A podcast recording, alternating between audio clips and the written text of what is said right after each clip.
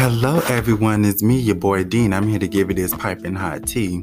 So, I want to jump on here and do a podcast episode on this crazy mess with Saucy Santana. Now, I don't know if it's just when, you know, some of these artists sign to a major label that all their tea come out, they just start acting just reckless. But Saucy Santana has been having, you know, a rough two weeks. So last week, old tweets of his came out where he was, you know, calling Blue Ivy ugly. Blue Ivy, for those who don't know, is Jay Z and Beyonce's daughter. She's 10 now, but he was saying this back in 2014 when she was two. And you know, that caused a lot of controversy. And now he's trending again um, because of some comments he made at his concert over the weekend. So I'm just gonna play you all what he said, and then I'm gonna give you the rest of my commentary.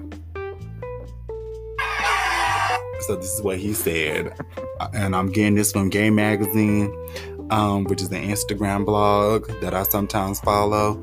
So here we go. This is what Saucy Santana had to say. Type of LGBT in this bitch?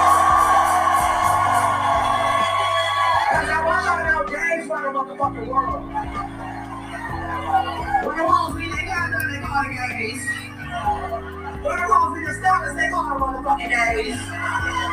When the hoes be they motherfucking face going, they call them motherfucking gays.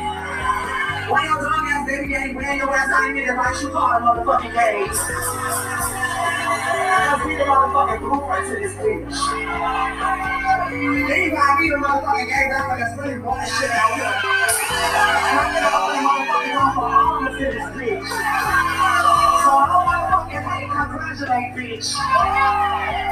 Y'all this motherfucking ass.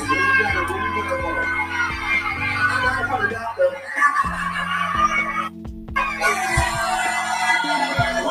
So that's what he said. And that caused like a ton of controversy. I mean, you know, blogs took this and they ran with it all yesterday. You know, I mean, I've seen YouTubers run with it. Of course, you know, LGBT platforms have ran with it as well. And so, hell, I said I might as well jump in on it my damn self. So, oh, sorry, y'all. So, on my Instagram page, this is what I had to say.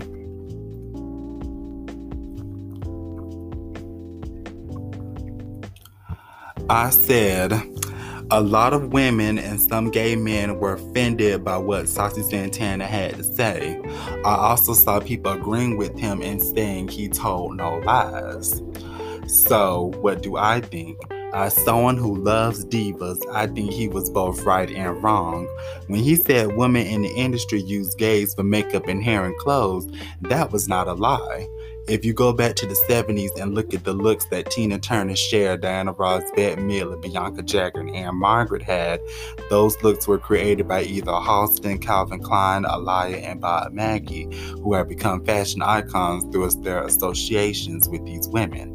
This stands this still stands today as a lot of these female rappers and IG models use Arrogant Tay and Jonathan for makeup and hair, and both of those men have become well known and household names. However, a lot of gay men get their looks from women as well. RuPaul got famous for basically copying Diana Ross's style. Every Halloween, we see a guy wearing a Beyonce, Christina, Britney, Madonna, Grace Jones costume. On YouTube, there are hundreds of videos of gay men dancing and doing choreography to female singers' songs from Judy Garland to Olivia Rodrigo. The truth is, gay men and women take and give to each other. So for Saucy to say gays are the blueprint, I think that was not true, especially since the 80s and 90s are filled with female stylists creating looks such as Misa Hylton and June Ambrose and Rachel Zoe. I am noticing more and more tensions are occurring between LGBT and women, so I'll be making a podcast episode later on today. And I'm making this podcast episode right now because I want to discuss this. Because um, I, I really have been seeing a lot of tension between LGBT and women. And a part of me think, and I really do blame social media. And when I say social media, I'm talking about these Instagram blogs and these YouTubers. And I'm also blame, blaming a lot of gay celebrities for this as well. Not, not even gay celebrities, a lot of LGBT celebrities as well. because you, you know I, I think there is a sense that some women feel like gay men or transgender women are trying to replace them.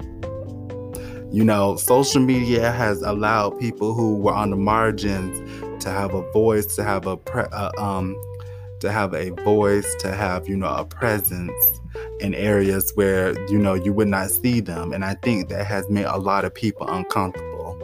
And you know, I'm not saying it's I'm not saying it's not warranted because I do think some people just go a little too far.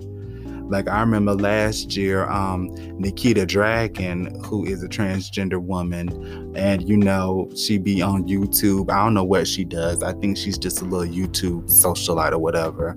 But you know, she made a comment last year where she was um she was saying that, you know, black women no, but no, let me let me get it right. She said black transgender women created the culture that black women um, follow. And you know, I was like, that's not true. For one thing, Nikita Dragun is not even black. She's Asian. She shouldn't even, you know, be in that conversation. But I'm sorry, you know, black transgender women do copy black women. They do and that is, that's not a bad thing. That's not necessarily a bad thing. That you know, you know, there's nothing wrong with saying I got this inspiration from this person who I'm a fan of. RuPaul, like I've just read, RuPaul has done that all his career, where he said, even he's he even said this to Diana Ross's face, that he gets his um he got a lot of his stylist ideas from Diana Ross. And you can see it. You go look at RuPaul in the 90s and how you RuPaul used to dress. RuPaul wears ball gowns and lace front wigs now, but back in the 90s, he was wearing mostly Vegas style clothes or a lot of cheetah print clothes. And the wig used to be, you know, kind of slicked back to the side. And you look at RuPaul, you can clearly see he got those ideas from Diana Ross. And you know, RuPaul has never put women down and I honestly think, you know, that's one of the problems so that's going on right now. So when I say LGBT celebrities, what I'm talking about is this new crop that pop that's gotten famous from Instagram, from TikTok, from YouTube, from Twitter. Lil Nas and Saucy Santana both blew up on TikTok. And you know, they're part of that generation, which is also my generation that grew up with social media. And you know, in the early days of social media, people just had reckless mouths. And at the time, you could say whatever you want, there was no repercussions. And a lot of people, I think, have gotten very comfortable with that. Because Saucy Santana has a reckless mouth. He does. He does. And you know, because they've gone so successful and they've gone places where no gay artist has ever gone Okay, I think it came out Friday that Saucy Santana is like the first openly gay rapper on Double XL freshman list. Okay, 20 years ago, 10 years ago, even, that shit would have never happened. Hell, when Frank Ocean, even though Frank Ocean's technically not a rapper, when Frank Ocean came out the closet, you know, it made a lot of news, but Frank was going in spaces like that. Frank was being put on magazines like that. Hell, I never, I don't even think Frank Ocean was even doing crowds like, you know, Saucy Santana's doing. So yeah, Saucy Santana and Lil Nas X have both gone farther than any gay artist. And unfortunately, they're being used as the voice of the LGBT, and they're not. Because, see, I noticed when Saucy Santana said that I did see a lot of people, both men and women, who were saying that gay men take everything from women. You know, I saw a lot of people saying gay men are jealous of women. I saw a lot of people saying women need to push back against this and put up boundaries, you know, concerning gay men. And I think that's just sad. I really do. Because when I talked about, you know, the 70s and how Cher, Diana Ross, Bette Midler, and Margaret Grace Jones all worked with those gay men, you know, it was a partnership. It was. You know, Diana Ross and Bob Mackie made magic together when they made them costumes. And Diana didn't disrespect Bob, and Bob didn't disrespect Diana. They still are very um, complimentary of each other. And I think it's sad that, you know, it's gone to this.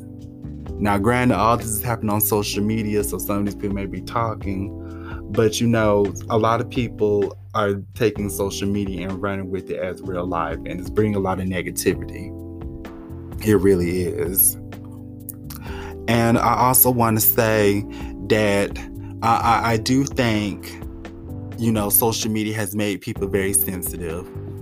I think the LGBT community is way too sensitive. And I've said that plenty of times on this podcast. I think some women are becoming too sensitive. I, I think, you know, conservatives are becoming too sensitive. I think liberals are definitely becoming um, too sensitive. I think social media has made people way too sensitive. And I do blame these blogs. Because, you know, when I first heard this, I thought he was saying, you know, fuck women and stuff. But when I watched the video, I don't think he meant to offend women, since mostly women buy his stuff. You know, I can see where, you know, like I said, I can see where, you know, he, I feel like he was wrong. Like when he said the blueprint, I thought that was a little too far. Because I would never say gay men are the blueprint.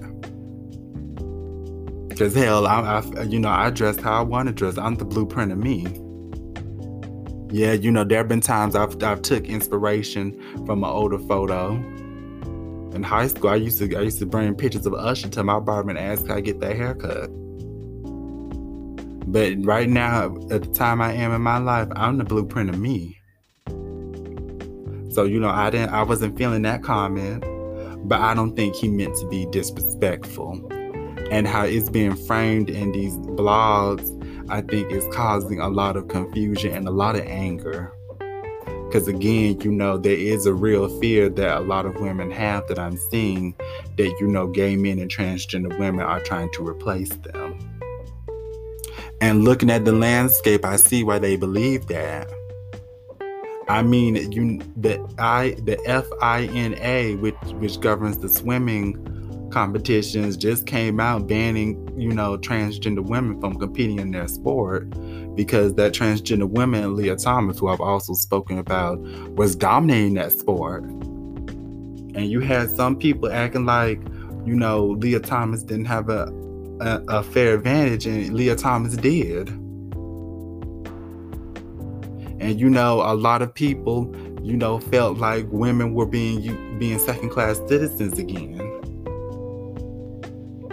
And you know, you know, when anytime you anytime someone feels that their way of life is being threatened, you do see backlash coming.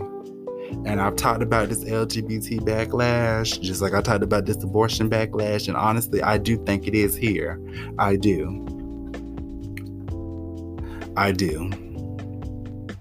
And that's why I always tell people to take breaks from social media and sometimes it's okay not to engage with certain things. I've learned that last year. You know, I don't engage in certain things. I don't follow a lot of these blogs because they were just putting out toxic content.